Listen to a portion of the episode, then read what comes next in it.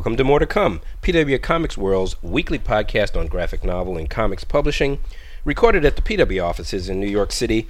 I'm Calvin Reed, senior news editor of Publishers Weekly and co-editor of PW Comics World. Check us out at publishersweekly.com/comics. And I'm Heidi McDonald. I'm also co-editor of PW Comics World, as well as the graphic novels review editor for Publishers Weekly and the editor-in-chief at The Beat, comicsbeat.com. And I'm Kate Fitzsimmons. I'm the podcast producer. And don't forget, you can subscribe to More to Come on iTunes. Uh, we're on social media at facebook.com slash pwcomicsworld. And on Twitter, we're at pwcomicsworld. This week on More to Come, Shia LaBeouf, uh, movie star slash plagiarizer. Stray Bullets is back. Uh, Columbia University and Kitchen Sink Press Archive together at last. The Sound, the Sandman movie, uh, and Joseph Joseph Gordon-Levitt, uh, and most profitable comic shows. So uh, let's get right to it. Uh, Well, the cow What's story up? of What's up with this dude? Shia LaBeouf and his plagiarized movie has captured the imagination of the, co- the Truly. entertainment world. Now, now, to give you a little background, truly amazing. Shia LaBeouf um, attempted to make his own indie comics a while back, Yes. which were not very popular and were decidedly overpriced. and apparently plagiarized as well in some instances. But, Really? But that's a that's been That's- coming up. That's another issue that seems to be coming well, up. Well, let's just start with the initial Yeah. transaction, and then because then it's kind of spiraled out of control. Yes, no, you're, you're absolutely right. So, oh, Oh, which which one of us wants to outline the, the his crimes against uh, well, well, humanity? Calvin, you had a lot of thoughts on the subject before we started Uh, recording. yeah, Why well- don't you lead off? Well, uh, it, it- well, certainly, it, the, the core of this is that a a, um, a comic by Dan Clowes. Um, what's it? Jake Rom? Ro, I, you know, mm, Justin? Damiano. Yeah, Justin which is a short story Damiano. that appeared Thank you, in Heidi. a. Uh, first, it was in an anthology, but it was edited by Zadie Smith. But most recently, it was reprinted in the uh, the Daniel Clowes Reader. Uh, so it is, you know, a little bit obscure, but um, definitely available. So And, um, yeah. And so anyway, so Sh- Shia LaBeouf made a, a short film last year that's called Howard Cantour, and uh, it was about a film critic and uh, you know kind of the, the it went inside his head a little bit, and you know it debuted at the Cannes Film Festival last year, in 2012, and has been shown at film festivals ever since then. Because I guess if you star in um, uh, you know Indiana Jones and the Temple of Bad Movies, you Well- get to show your short films wherever you want, or Transformers, or any of the many movies that uh, sh- uh, she has been in. well, to be fair, he had an awesome script stolen from Dan Clowes. Well, that's right, and the film got a lot of very good Yeah. reviews. It was praised for its sensitive portrayal. Um, now, just I guess he's kind of campaigning maybe for an Oscar nomination, although it couldn't actually couldn't be. But anyway, he put it online on Monday, and uh, probably at you know 9 a.m. And by 9:31 a.m., everyone had been like, "Wow, did you notice this is taken directly from uh, Daniel Clowes' comic?" And so it was quickly taken off of Vimeo. Oh, however, BuzzFeed had already captured it, and um, you know everybody can see it. I mean, not only is the plot the same, the actual dialogue, and there's a narration in the movie that's taken directly from Daniel Yeah. Um, comic. But you know, it didn't end there. Uh, of course, this is this was not the first time that LaBeouf had been caught with plagiarism, and it certainly would not be the last. Um, earlier in the year, he was supposed to appear on Broadway with Alec Baldwin, and then there was some sort of kerfuffle over that. I didn't really follow it, but uh, he sent an, a letter, an email to Alec Baldwin ex- apologizing, and then he leaked it everywhere. And it turned out he had copied the apology from Esquire magazine. So this was the first hint that we had that Well- maybe Well, he to be fair, somebody like doing a Cyrano on themselves with somebody else's apology note is is not like plagiarism on Well, the level but, of but plagiarizing but, art. Kate, I'm building a case here. It's- yeah, okay? and- It is building- true. It is a because- habit of behavior. Because you haven't Yeah. heard the latest, Yeah. obviously. So, uh, you know. So, oh, it gets better. Well, yes, it does. Yes, there's- and there's more. Yes, there's a lot more. That's what I'm But saying. wait, there's There's a lot more. So that that that was like the first. So when this story broke, everybody was like, "Oh, well, he plagiarized his apology to Alec Baldwin." Uh, you know, who among us might not do that? But um, so then he apologized for the uh for the the the, he apologized to Dan Clowes. He kind of came clean on Twitter, and, and then it turned out the language from these tweets apologizing were also taken from Yahoo, uh, an answer like a very Yeah. obscure thread, and uh, But so then why would but- he do that? bec- and then well, wait, wait, it's not even over there. And then it, it was discovered, like somebody on my site. This is brand new. Somebody on my site p- pointed out that some of the quotes he had about his movie were taken from reviews of the Yeah. film. So he's actually been paraphrasing that. Yeah. And and also and then his comics. Then people started looking at his comics, which were kind of praised as outsider artists. Yeah. Like as I Mhm. wrote, you know, he, the guy was showing up at small comic cons and trying to be authentic about it. And you, you, you know, he was and he would show up in Artist Alley, wasn't yeah, he? he and seemed then kind of have his comics for sale. So we were all giving him a pass about it, but now people have been looking at the comics, and guess what? They're taken from Charles Bukowski. Yes, yes, and yes. also other French comics. So far from this being like one incident, this is like a There's a a- pattern a- it's here. an absolute friggin' pattern, and you know That's this astonishing Yeah. levels of chic. it is. Uh, I mean, you wonder what else could he possibly have plagiarized in I, his I life? think everything probably, and you know, Yeah. no, I, I- I mean, not to be too. he even plagiarized his non not particularly profitable attempt to be authentic. Congratulations. It's kind of head spinning. I mean, uh, it's not as though he's a particularly obscure figure, nor is the work that he's stealing from obscure. I mean, it's obscure maybe to some, but you know, Dan Clowes has a fairly well-known name and style of Well, writing and presenting. I mean, I listen. You know, I guess some people when you're in school, you know, get used to buying papers. You know, Yes, like yeah. like there's kind of a school plagiarism thing that you know I well, but never. he didn't even go to school. well, yes. So, but I mean, maybe I, I mean, wasn't he uh, like homeschool or He must Yeah, have it was homeschool. He had to be yeah. educated on on the set or whatever. But Yeah. I mean, even for that, you could still go buy a, a paper. Yeah. You know, Well, I mean, or- it's- or even- there's whole sites on the Yes. internet, of course, that cater to this. Or even for that, even worse, he didn't have any teachers to take him aside and go, "No, Shia, you can't Yeah. plagiarize." Right, right. But I, I mean, I'm saying this. You know, this this whole you know stealing term papers thing, stealing papers is obviously a very common practice that Yes. happens to a lot of people. and believe me, students do it even when you do tell them it's plagiarizing. Right. So- I mean, listen. I, I mean, I'm not saying even when I was a little kid. Sometimes I, you know, asked my grandmother to inspire me a little Yeah. bit by giving me a little pep talk or something. Okay, so we've all done it at some point in time where we got inspired. But you know, I- Inspiration is different than it, lifting it is whole cloth. absolutely, and you know, it's and now. I, I, I mean, I can guess I can kind of understand. I mean, you know, I think it's kind of gone so far now and become such a joke that. Uh, it's. Uh, I mean, we'll see how he reacts to this. I mean, there's definitely Clowes is looking at legal action. Yeah, I mean, obviously Um, the people at Fantagraphics were also sort of stunned by this. I mean, it's just completely overwhelming. what- There's no way that you could actually get away with doing something like this is, anymore. It's, it's so pointless because it's not like Daniel Clowes is made out of money. It probably wouldn't have cost too much beyond a kind word and a couple thousand Well, bucks to get the I- rights to make it. I doubt. I don't know about that because Clowes is definitely doesn't. You know, he's quite successful in his own right. And he likes to adapt his he- own movies He likes for to adapt his own for the most part. So he would probably, you know, not have said no. But- But I mean, it doesn't on the matter. other hand, He he, might have been flattered. Who knows? He might have been flattered, Uh, or who knows? He could have found some other indie comic creator who he could have credited and paid. yeah, and you know, It's- peop- you don't need to be Yeah. a scriptwriter to make films. If you can't write script, that's and fine. People steal ideas all the time and get away with it. Uh, absolutely. Okay? And I mean, he could have easily stolen this idea and you know, oh, a little movie about a film critic, maybe some of the tone, but he quoted actual dialogue. no, I mean, it's, I mean, it's an adaptation. Yeah, And in fact, it's when you- actually a much closer adaptation than most movies that are officially based on comics. Yeah, and when you see the film, I mean, and this the aura of Dan Clowes' sort of you know, you know, uh, emotional or lack of emotional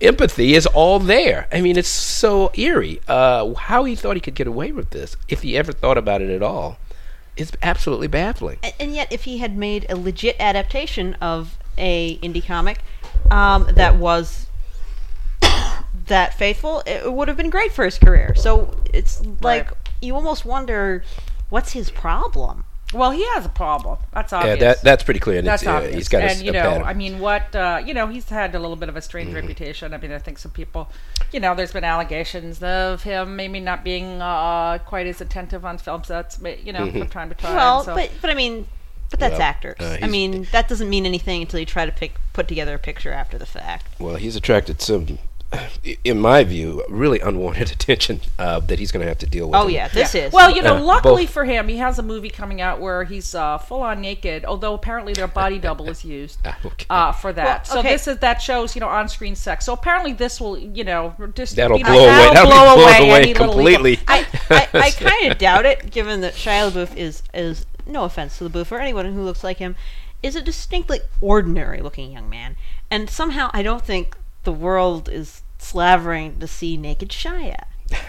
well, Well, there's a lot of naked right. people in this movie. I will Yeah. say this: there's an interesting article at um, on the Hollywood Reporter where their legal uh, expert, who writes all the time, has actually kind of just to play devil's advocate Mm. taken on um, the side of, of Yeah. Shia LaBeouf Yeah. and, and points out now, not that I think this is right, but it is kind of you know the only kind of larger pool discussion of this might be. I I mean, I'm constantly astounded by how people are making fan movies about Wonder Wonder Woman and Batman and all this stuff. and Yeah, but they're putting- not making money on it. Well, the, the- right, but technically, this movie hasn't made money either. Hmm. Okay. Like yeah, but on the other hand, they they're not denying that this is Wonder Woman and Batman, and that Wonder Woman and Batman belong to DC. It's distinctly different than someone sitting at home and being like, you know what would be really fun to do Avengers with Lego. right. Mm, yeah, Is but I'm just saying, is it? Is it really? Yes. Okay. Well, Because- I mean, I'm not sure if the lawyers will say that. but- well, the lawyer, lawyers will say. I mean, well, you're saying that as a fan, Yeah, but well, I, no, no, but but, but here, my it's- it's the argument is that is that those are credited. Like no one's pretending that they invented Batman or they invented Wonder Woman or it's their product that they put their copyright on. Yeah. He is claiming that this is his well, work no, he, is, output. he isn't. a- Now he isn't. well, he isn't now he anymore. isn't, but he was. He well, was. yeah, he didn't. Yeah. he was. it was that was copyright Shia LaBeouf, and that is where he is different than the guy who made a Batman right. fan film but in his basement. technically speaking, Yeah. okay, all of those fan films are just as illegal as this is. Yeah, yeah, they okay? are. And They I mean, are. Actually, you know, they, they there's a lot of gray areas, Well, but but, but the the- thing is, but- but he's the not gray in that- area he's not that in the gray area. the gray because area is that copyright owners uh, of the uh, have allowed certain things to go by No. that they don't think it's worth it necessarily to oppress fans if the fans are open. This does not mean that they accept that these are Well, but I'm, I'm saying know. there there are actual legal arguments that have been made by the Electronic Freedom Foundation, by the Organization for Transformational Works, by a lot of places that there's that if you are making something uh, nonprofit, you credit all the people involved, Right. And you know it's it is distinctly nonprofit that it can count as well, you know I'm not, a legal right. thing. Well, I'm So- not saying that Shia LaThief is going to get away with this, but No. I'm also just saying that that you know the the guy at the Hollywood Reporter was pointing out that you could attempt to You- you like, could, and you would it be wrong. properly. Yeah. you, you know, but I, I But he didn't but- credit it Right, properly. right, right. But I'm just saying That's there where is- the- the right. But he also difference didn't make any money off of it. So Well, but- I mean, there's but he obvious could have, damages theoretically. Yes, yes And- well, so could so could these other people Yeah, make but- their fan movies. but- but they're not putting their copyright on this gray area And they these left the names right, These brand, these gray area of these fan films is uh, i- i- is is a incredible And it's- thing. But it's, and it's- I mean, but it's it's gray area is that it may well fall under fair use by a lot of legal precedents. It f- may well fall under well, fair I use. don't see there how has never any been way if- it falls under fair use. Yeah, Well, I think not- that's going to be tough that's- to. that That's going to be be tough. I mean, to w- I think what you're confusing but- here what uh, what copyright owners uh, deciding that they're not going to prosecute no, with okay. whether or not this is an actual uh, legally determined to be fair use. Uh, that's mean, a pretty there- tough well, it, call. there has not been a case going. Yeah, there's no- been no cases at all Yeah. about it. Right. Um, for a number of reasons. Um, occasionally there's a cease and desist. Occasionally a cease and desist gets gets contested and thrown out of court. That's as far as it's gotten. well, I'm sure they all got cease and desist. No, that No, doesn't mean that they're no, necessarily no, no. no. because a lot no. of the a lot of the you know like DC uh, actually feels like these Yeah, fan that- films are. Well- uh, part, you know, enhancing the They're- fan, yes, the that they're part of the You know, I think experience. Marvel I and agree. DC are, are- aren't Marvel and Disney a lot more, um, you know, they, No. they they don't. Are, are- did Well- they allow them? Well, they do because Thomas Jane made Yeah. that Punisher movie. yeah, no, there's You know? as, long as long Well, as PW got a cease and desist um, letter from DC just for putting a guy in a blue and red uh, costume on Yeah. the cover. yeah, because it's a it's a professional publication, so they're protecting Yeah, your well, Tom, copyright. but what about Thomas Jane making a Punisher movie? Well, Kate, in any is, event, Kate is making a a, a Look, I, I. I don't agree. I don't disagree that that there's a gray area that But- but- copyright owners are deciding to sort of back Well, off because they think it, it, it think it helps their product more than it hurts it. they are doing that, and that is a good argument for that. But they're also, I mean, I, I have looked into this a lot, and there are I actual. have written about it a lot. I know, but what I'm saying is that there is a good legal case on the other side too. But he that this falls is fair use. that this is fair use if everything is credited and you're not pretending it's yours. But Shia LaBeouf was totally pretending it was Oh, his, yeah. and at that point, he's fallen into the land of Well- of blatant copyright. Along the infringement. same lines, over on Bleeding Cool, Rich Johnston has actually posted a link to a filmmaker by the name of Nick Lyons, um, who has a film called Hilda Humphrey. Uh, and uh, if you look at the film, and you can find it on YouTube, uh, it, once again, it is start, start startlingly faithful to the meandering plot of Peter Bagge's um, Whatever Happened to Babs Bradley. Um, Babs Bradley being one of the uh, members of the hilarious and dis- amazingly dysfunctional uh, Bradley family from Hate. Uh, it's a, a once again a very signature comic in a very signature style. While the Lyons film doesn't quote blatantly from the dialogue in the way that um, uh, um, does, the plot is so involved, and essentially this film matches it point by point, point even some of its most ridiculous, over the top features. So including exploding trailers. yes, it's uh, so you know, you be the judge. Uh, but the film uh, Hilda Humphrey is up on YouTube, and check it out. Uh, maybe there is a lot of this going on. Yeah. Oh well, there's listen. There's tons of it going on. I mean, I know people who have comics that uh, a production company. I mean, I know of specific instances, but I'm not going to name them because they don't want to make a big deal of it. Uh, But you know, a production company will come and uh, inquire about the rights or whatever, and then when it looks like an agent is involved, they don't do anything, and then they still make it. I mean, I know of, of examples of this Yeah. in TV and movies. There's even plot points and storylines taken from the comics that are being used. Is there anything you can Yeah. do about it? No. I mean, that's just like common thievery. Yeah. Uh, you know, that goes on every day in Hollywood. And and like you But know, this is more This is way. This is Yeah. this is bizarre. This It- is you just can certainly bizarre. shame people, and, and the internet is awfully good for that. Yeah. Well, I, I can understand why someone like the guy who made the Hilda Humphrey thing might think they could get away with it because they think they're obscure enough that no one's going to notice hmm. them or their little film. But you know, once you're at Cannes Film Festival, I don't know what radar you think you can Well, get under true. there. yeah, and, and Bleeding Very Cool, true. Bleeding Cool did check in with uh, Peter Bagge, who, uh, according to uh, uh, Bleeding Cool, they Never heard of um, it. Never heard of the film. Never heard of the director. No one ever contacted him about it. Obviously, there were no credits of any kind in the film. Um, uh, yeah, uh, this is the world we live in. So, anyway, moving on. Stray Bullets. David Lapham's extraordinarily extraordinary self-published series from the 1990s is back. Um, really, uh, uh, just a moving, hilarious. Uh, over the top series about you know uh, low lives uh, over many decades. Um, Heidi did a great story about it. Uh, you want to fill in some of the details? Right. Well, uh, Stray Bullets started publishing. Um, I wrote the story. I should remember. It was 1993, I believe. Yeah. Um, and about 40 issues came out. Um, uh, it's ending in 2005. It was self-published. It was part of the whole 90s self-publishing explosion.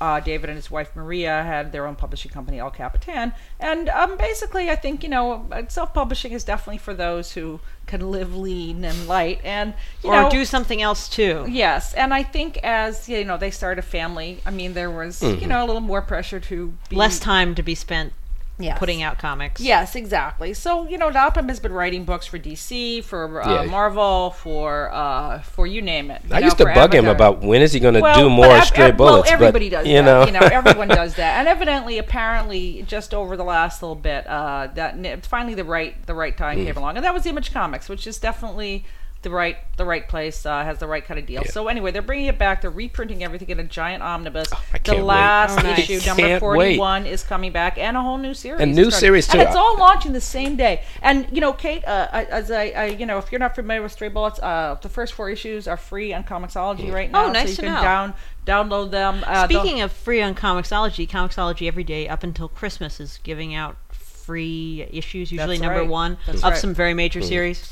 Um, and so I've snatched a few of those Yeah. and Well, you should definitely. Free I, I comics, urge everyone to uh, to read to check out Stray Bullets as well because, Go as David it. himself said, if you don't like these, you're not going to like it. so you know, if you're not hooked, you won't like it. But it's a really great sampling, and uh, Oh, you know, it's just- it's just but a great series. It's really great, and it's it's a very dark crime. You know, but the stories, it's all, well, the thing that I liked about it was that every issue was one story. Yeah. And I mean, there were continuing threads, but you got a satisfying chunk, as I like to put it, in every issue, uh, even if it was unsatisfying, because the stories are so dark and tragic. Yeah. But um, you know, you get that that you get the whole story. I actually discovered it when he started putting out the big trade Yes, those uh, were trade hardcover great, books. yeah. Uh, and then I then I caught uh, some of the you know the uh, the single issues, but I, I was captivated by the thing right away. And you know, another crown in Image's cap. yeah, and, uh, you know they've got all the hot comics. They have them all right They, now. they really do. Um, so check it out. Stray Bullets is back. And uh, you know, I mean, just we actually even have this on our story list, but um, the sales figures came out for last month, and it was the smallest combined total for Marvel and DC in the modern era. And ah. so a lot of the other publishers, I mean, not even Image. Mm-hmm. Image had an okay month, but mm-hmm. uh, graphic novels were moving up. Uh, smaller publishers like Boom and Dynamite are doing better. I mean, so the pie is getting bigger. Yeah. Yeah. the pie is definitely uh, and getting expanding. shared a little As the pie is slightly the more pie is getting, getting Slightly shared more You know, different what, maybe at yeah. some point on a future uh, podcast, we can revisit the uh, Beat story about the graphic novels as a business model. I mean, Yes. it's uh, Yeah. quite a bit of discussion There about was, that. and uh, I, I, I'm sure you saw the rebuttal by Gina from First Second. Yes, right? I She did. I did, and, I uh, put a few comments up there yes, yes, myself. yes, and then, um, uh, it's a, a lively and interesting Yes, conversation, it and, and just the kind of thing we need to be, be talking about on the podcast. Yes. So we'll revisit that Yeah, at, at definitely. another time. two Yeah. words or one word depending on how you like to write it. Backlist. Yes. Yes, absolutely, absolutely. Um, another important element of the book market. So Well, anyway, speaking Yes. of past, uh, the kitchen sink. Uh, Oh yes, yes, yes. Have been donated yes, to yes. Columbia Well, University. this is actually uh, the latest um, acquisition by uh, Columbia University's Rare Book and Manuscript Library, uh, preceded by uh, the uh, archives of um,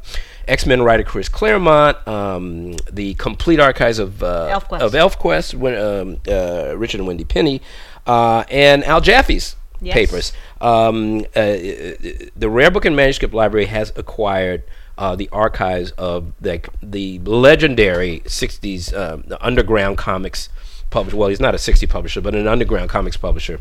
Oh, he was. He started in 69.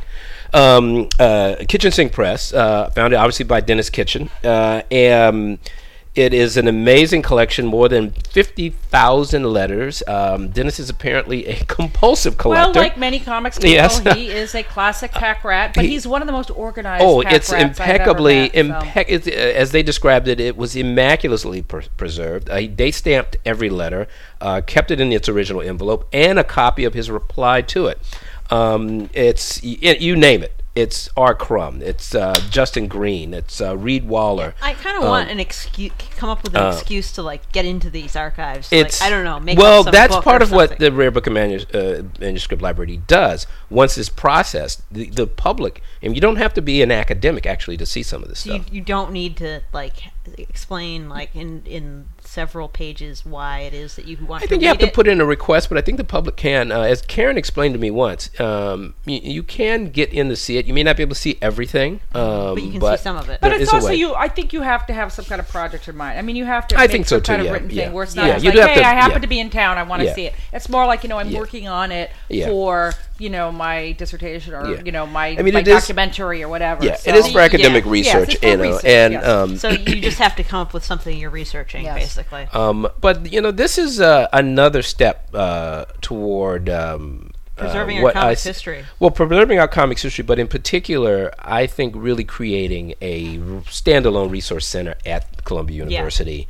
Uh, obviously, they're a long way from Ohio State, but I wouldn't be surprised if those ideas were floating around in people's heads. Well, Yeah. you know, thanks to the magic of digitizing things, you know, maybe these archives, especially the fragile things that most people are not allowed to touch, may be someday put into some kind of academic digital space where people can access them. Well, that's well, yeah. I think to a certain extent, some research facilities are doing that. Once again, probably for a limited clientele. Right, but, But- what I'm saying is maybe someday that will happen. Yes, I agree. I, I agree, and and certainly uh, part of, of her mandate, or what Ka- uh, Karen sees as her mandate there, uh, uh, um, is to create public events, which they Right. did a couple of years ago, and I expect to see more of that. They had a, their first, uh, what was it, Comics New York, uh, kind of a look at comics in New York, um, kind of sponsored by. Um, the uh, Rare Book and Manuscript Library. So I think we're going to see more of these in the future, uh, and I have no doubt she's working on getting more collections. Absolutely, Karen uh, never donated, never uh, sleeps. She's a busy, busy, yeah. busy elf. So this that. is really a very special Yeah. um, collection. So, So, all right. All Well, uh, f- uh, you know, finally, uh, just why don't we talk about a movie adaptation that's, just dotting what its I was legal about to eye? bring Mm-hmm. up. Actually, um, yeah. So you know, I, as I put it the other way, I think the the K two and Annapurna of comics adaptations is definitely Watchmen and Sandman, and uh, you know, many have failed on this icy you go. slopes. Uh, you Crashing know, to their crashing deaths. deaths. Yes, um, and now Sandman uh, has claimed many a victim along the way, but now it's um, you know, a new ascent has been planned. Well, it, right. it appears to have gone further than most descent. yes, yes, they've established base camp. Um, and and it's it's tentatively oh, the prom- oxygen is thin. But go on. Uh, we can we can wear out this metaphor forever. But go on. the, it tentatively looks promising. Yeah. We know that uh, Neil Gaiman has written a Sandman script. We don't know if that's going to be used by these people. We know that it's going to be starring, and I believe some of the directing being done by. Well, we- no, what we, what we know, only what's been confirmed, is that Joseph Gordon-Levitt, who um, starred as uh, Robin, I mean that cop in oh right, uh, right. Batman. yeah. And uh, he was in mentioned Inception, right? He was in Inception. He's not beloved- to mention Looper. he's beloved. not to mention yeah. directing Oh, and right, starring in he's Looper. Didn't Don Jon. Yes, well, not he- to mention a lot. But a he good actor. is loved. He's a he good is actor. loved at Warner Brothers. They Mm-hmm. want will do anything to keep him in the fold, and they've been actually wanting him to be a, in a superhero movie. But I guess he didn't want to do it. However, what is confirmed is that he will pro- he is signed to produce be producer. Mhm. a Sandman movie. Yeah. Interesting. Well, Though it's hard for me to imagine him not being in the movie. Too. Well, of course, Yeah, of course. Well, but yeah. I mean, I actually do think that if if it, this was his idea, or if he rejected other superhero type roles in favor of Sandman, that's actually fairly canny because he is not the physical type to really pull off, or even personality type to pull off most superheroes. But of all the young actors who are popular right now out there, I don't think I can think of anyone I would prefer off the top of my head as the Sandman. No, he is popular, and I Well, he's and not just popular. he's a very I mean, good he's, actor. He's, a, very a good actor. and I feel like he might have the right physical type and affect Mm. for it, if anyone does. Right. They can, they can beef him up. Yeah, well, Well, no, know but, but, but the doesn't Sandman's not beefy. but The wasn't Sandman's beefy. wispy. Well, with, yes, the Sandman is wispy. Yeah, that's Oh, true. and you know what Isn't- you- wasn't he? Uh, wasn't he Robin or wasn't he? Oh, No, Nightwing no, or something. No, no he Well- was, he was Wasn't he- someone who was taking up Batman's mantle. Yeah. Uh, make of that what you will. All right. But but he himself still looked like himself, which Right, is and Yeah. uh, you know, if you've seen Little him guy. host uh, Saturday Night Live, you know he he uh, is kind of a song and dance man. I mean, Yeah. he's very athletic, very he has a great. He's very bendy. He's very bendy. He has a really good physical presence, and um, very smart guy, obviously, who actually has made movies that weren't stolen from other material. You go. And That puts um, him ahead you of the game and right has there. his own kind of little production company that's worked on a lot of Yeah. cool things, and, and, and you know, he's he's also um and he can write original apologies. Yes, he doesn't appar- have to. yes, he doesn't apparently. have to have. Well, he, he he's doesn't also to he's also plagiarize gained a lot of indie cred by doing um, just a lot of live events all over New York Yeah, and stuff. Many yeah. of them free, many of them promoting people from the ground up. he's not just kind of the top down. anti Shia LaBeouf. He really is. If you if you're trying to think of like who would be the antimatter to Shia LaBeouf, this would be the guy. Yeah. Uh, so anyway, but just to finish up, you know, David S. Goyer, who was the mastermind of many, Mm-hmm. many, many comics adaptations, is signed on to write. You know, also are involved. So probably he's doing this story. Um, you know, Neil Gaiman has retweeted it, but he has said he's not actually technically involved in any technical level yet. But you know, Yeah. obviously, But we do know that he has a script floating around out there, Right. which they would be fools if they don't use. Well, they would, but who knows? Sometimes, But sometimes they are fools unfortunately, because Hollywood. Many times, a script that was written under a different production is unavailable to oh, future Oh, production legal so, reasons. for legal reasons. So that hmm. script may be unavailable. We don't know. Anyway, hmm, hmm. the, the, the base camp of Mount Sandman Yes, yes. has definitely Really been, been established. So um, you know we'll be watching. We watching. look forward to the ascent. Yes, yes, you know, and and perhaps the rescue mission. Don't Anyway. get found Yeah. dead To next to the body of a snow survivors. leopard. yeah. so yeah, uh, okay. Ah, moving on to an interesting uh, item I noticed on the beat: most profitable comic shows. Yes. Ah, Speaking of, of Um, both indie things and uh, commercial aspects of the comic trade. Um, let's see. Let's see. Yes, we've all lost our copy. It's so complicated that we can't actually quote Uh, it. as I recall, it was without it was taken from what the Devastator. Well, the Devastators are a comedy magazine that's Mm-hmm. based out in LA, and they, uh, because they have a lot of comics, uh, they have a lot of comics in it. They do a lot of comics events, so they did an online survey, uh, well, uh, of. Well, I cannot get this to come up at all. Mm. It's so a maybe small- Cal- I've got it. I've got it. you got- Um, it's just- yeah. Yep. Okay, so Uh, but I mean, they had a couple. Basically they just had people go in and self-select to talk about Mm-hmm. what shows they did the best at, what shows they did the worst at. You know, kind of give a range of what kind of money Mm-hmm. they made as exhibitors. and it seems like if you manage to um, stick in to the six or more years category, you you do a lot better financially. But than not the if people you who were are at starting San. Diego Comic Con. But not Right. if you're at San Diego Comic Con. But you know, yeah, and I the other also seemed to be like if you were in an, your own booth, you did better than an Artist Alley, and um, you know San Diego people made the most money, and then uh, Emerald City was also very profitable, uh, whereas LA's Comikaze was at the bottom of the list. yeah. and I think uh, SPX was seen as not very profitable, which Well, not as profitable as as many People people, had, As people had thought. So Mhm. uh, you know, I, and it's a very small sample, Yeah. uh, as you said, self-selected um, group, uh, but an interesting, you know. Well, when we say very small, we don't Thumbnail. mean like five. We mean forty. Yeah. but still, I, I, but even you know, with forty people, you're still talking about twelve shows. So I True. mean, but even so, we don't. Yeah, it's I know still it's, it's, it's worth discussion. Absolutely, absolutely. And I mean, I would hope that you know, a lot of times, as I call it, this this sort of survey shakes the tree a little bit, and people you know want to get their version of the truth out, so they kind of. Uh, you know, you get better information. The more information you put out there, the more people want to correct your information. Well, true. Until then, they, they start flooding it with too much information. The someone is wrong on the internet effect. Yes. Yes, yes, yes, yes. So, but uh, you know, definitely a very uh, interesting, um, just you know, start and uh, to show how much money you can make. Um, and you know, uh, actually, this is another news item that wasn't on the list, but um, you know, Stumptown. Oh, yeah. has uh, had the Stumptown Comics Fest, which was kind of the West Coast. Uh, um, MoCCA, really. MoCCA, yeah, in Portland, which is like the number one comics town. You know, Comics Yeah. Town USA uh, has has uh, put its operations on hold for now, and uh, put it. They used to had awards and, and they had programming, which they're going to.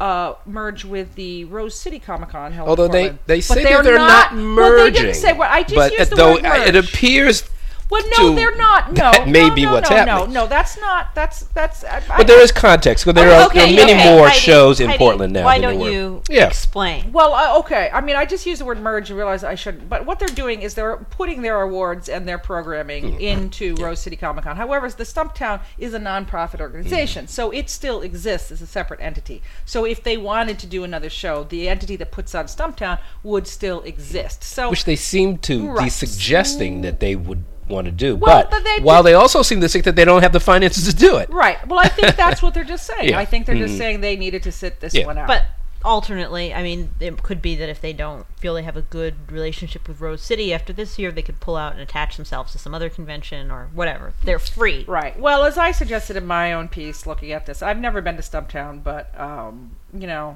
I heard so many bad things about it. But it wasn't even bad things. It's just like you know, pe- you bring up SPX or TCAF, people's eyes, you know, they start just swooning Sure. around the room, and you know, even MoCCA, which had its you know, Issues. a little is bit on of its way back which had its rocky points, but Yeah. Mm. you know, everybody was always like, "The show must go on. We must find a way to improve Yeah. MoCCA."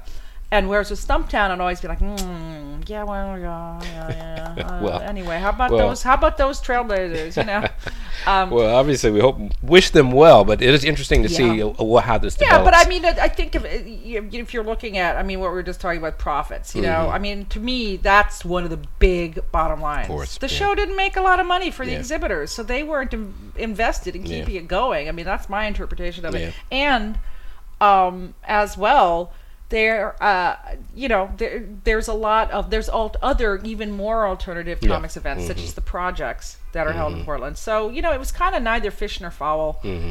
And It was uh, beloved in its way, but um, you know, Yeah.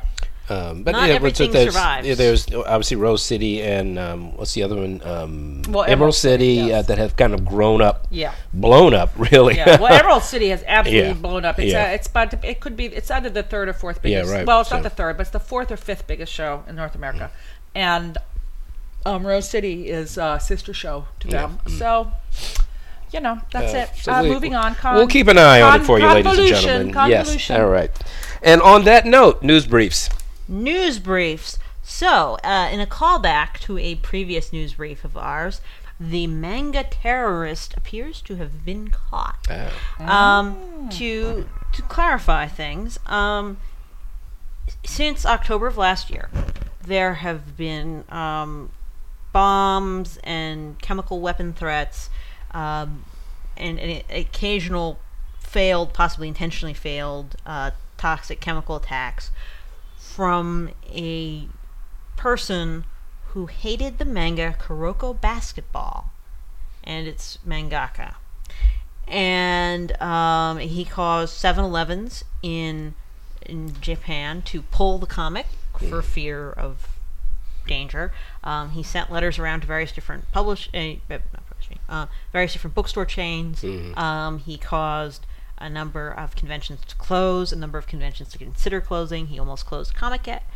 Um, Jesus. yeah, I mean, yeah. I this mean, is a big deal, and so they've they've police have arrested um, 36 year old Hirofumi Watanabe uh, last Sunday. Um, he's appears to be admitting it.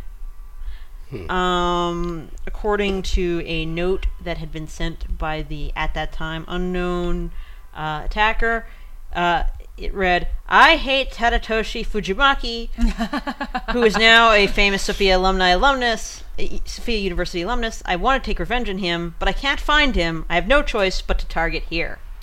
it's bizarre. It's like the plot of a manga. Yeah. I mean, it's absolutely bizarre. Yeah. Well. yes, and yet dangerous. Like, guys, for real. Yeah. Yeah. Um, so if indeed he is the manga terrorist, I think we can all be glad that as crazy and angry as most fans get, they don't go to the point of calling in uh, attack. Yeah. Well. You know. yet, Yet. Yet. Yeah. Yeah. nobody get inspired by this. Yeah. Yeah, unbelievable. Anyway, Um, and on similarly crazy international news, um, both FIFA, yes, that's right, the International Soccer Association, and the courts of Switzerland uh, appear not to have the same opinions on parody or fair use that we even have here, in that they have banned um, a comic from appearing anywhere in the world without, or else they will be fined ten thousand Swiss francs, um, because it criticizes Sepp Blatter, president of the International Soccer Association (FIFA), and it actually doesn't even say Blatter on it. It's a clearly parodic character based on him called Platter, making fun of basically everything he doesn't like about what he did. Well, you know, first off, Sepp Blatter is like the friggin' James Bond villain of the real world. Okay, yeah, and I mean, the he guy, is more hated than the guy who runs the NHL. He is. Oh, but this guy is so corrupt. Don't get me started. You know, I, my I've learned about soccer by proxy. Uh, but anyway, you know, it's a good- he's a but, good proxy. But, well, but I mean, this Blatter is like you, you know the next two World Cups, which were the world's biggest Yes. event. You know, Yeah. bigger than the Olympics, bigger than anything, are you know, being held in Russia and then Q- Qatar, the two most. You know, Russia, the most corrupt, uh, banning uh, homosexuality. Yeah. I mean, just unbearable human rights. You know, And- difficulties. And then Qatar, people are literally dying there while they're building the the the, the And- stadiums because and uh, what you know this gets me so mad. I want to buy this. I'm going to give this guy ten thousand Swiss francs so they can publish these book of cartoons because they're moving the whole. The, anyway, it's bad. Well, yeah, bad. and, and to Down, clarify girl. things even further, even people who are not criticizing the terrible, terrible human rights issues of Qatar are saying that this is not a viable place to have a World Cup tournament Well, you- because In they're summertime. afraid because it's set in the summer and they're afraid that the they'll have soccer players passing out left well, and right. But did you hear the solution for that? Was to hold it in the winter when everybody else holds their soccer season. So this Yeah. would be Yeah. the soccer holocaust. Yeah, Okay, it's I mean, anyway, Uh, Sepp It's- Blatter, But that it's guy but is a, really there's a the, And- Swiss the Swiss seem to be challenged on freedom of publishing and yeah. freedom of speech. You know, as much, you know, as much And- as we criticize the good old U.S. of A. yeah, thank I God mean we have yeah, our First absolutely. Amendment. You Yes. can go after people with, Um, with everything you yeah. have, and So- it's constitutionally protected. So Yes. um, So, get your act together, Switzerland. Yeah, Yes. no more chocolate. Yeah, we're gonna yes, we're gonna boycott. Yeah, boycotting Swiss chocolate for the for Lent. And in even more international comics legal news, albeit happier comics legal news, uh, Albert Uderzo, uh, one, the co-creator of Asterix, has won his court case against his own family. Um, to give you some background, um, man is 86 years old and decided that he was tired of drawing comics, of doing comics, and so he uh, sold the rights to create future Asterix to his publisher. Makes sense to me. Perfectly reasonable. But his family, I guess, felt that this was a terrible financial decision and uh, went to court to say that he was not legally allowed to do this because he was not in his right mind. Um, and given his press statements, he appears to be entirely in his his right mind. yeah, he doesn't like his kids. Yeah, well, that seems Not to be, anymore. That seems to be a part of it. Um, and the court agreed and said this is crazy, and he was well within his rights and is not senile at all. In fact, what, what they say, he's not senile. He's just tired. He's not senile; he's just tired. Well, damn. Uh, I think the guy could retire when he wants to and assign his rights where he wants to. Exactly. Which it sounds like what he's done. That's what he did.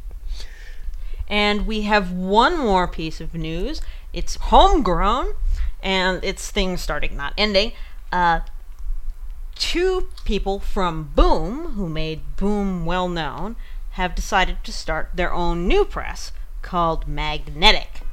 Um, and, uh, lady, I'm not remembering your name. well, uh, it's Mike Kennedy and I think Char- Charles Harris. Uh, yeah, We- Wes Yeah. Harris, I Uh, believe Wes Harris, it Wes. Harris, that's right. Um, Yep, Wes yep, yep. Harris and Mike Yeah. Kennedy, Yep, from, uh, former VP of Publishing of Boom and former publisher of Ica- Archaia. Yes, and Yeah. uh, Archaia, yes, and uh, you know, we, uh, I will be interviewing them tomorrow for a story in PW, so Cool. we'll learn more about Very them. cool. And Uh, uh, very they're soon. putting out a whole line of, uh, they're focusing on graphic novels Uh, and book formats, it seems. Yes, Yes. yes. Um, as They're- Archaia certainly was known for doing, is known for doing. Um, new slogan is "Stories that stick." Well, if they're Um, magnetic, clever. you'd hope. Uh, anyway, Clever. you know, they have a whole. Uh, anyway, like I said, look to. Uh, by the time you hear this podcast, there should be a story up about magnetic up on the PW uh, website. So uh, take a look for it at publishersweekly.com slash comics, Yeah. and uh, you'll learn more about it. and that will give you something to do next week when we take our annual break. This being the week of Christmas, I'm afraid you will not have any uh, more to come. But, you know, if you've missed any old episodes and you're just having Mm. to be sitting around digesting your Christmas ham, it's a great time to look at the archives and see what you might for have missed sure. with our, our classic, never dated There you go. There you go. know. Catch up. Yeah. Look back. Enjoy the fun. We're there for you. Yeah, well, listen. Uh, and we, uh, will be back yes, and- for and- and- our 2014 preview edition. And until then, uh, very happy holidays to all of our listeners. Thank you so much for being with us here for uh, for 2013 and beyond. Right. And there will be more, more. to come.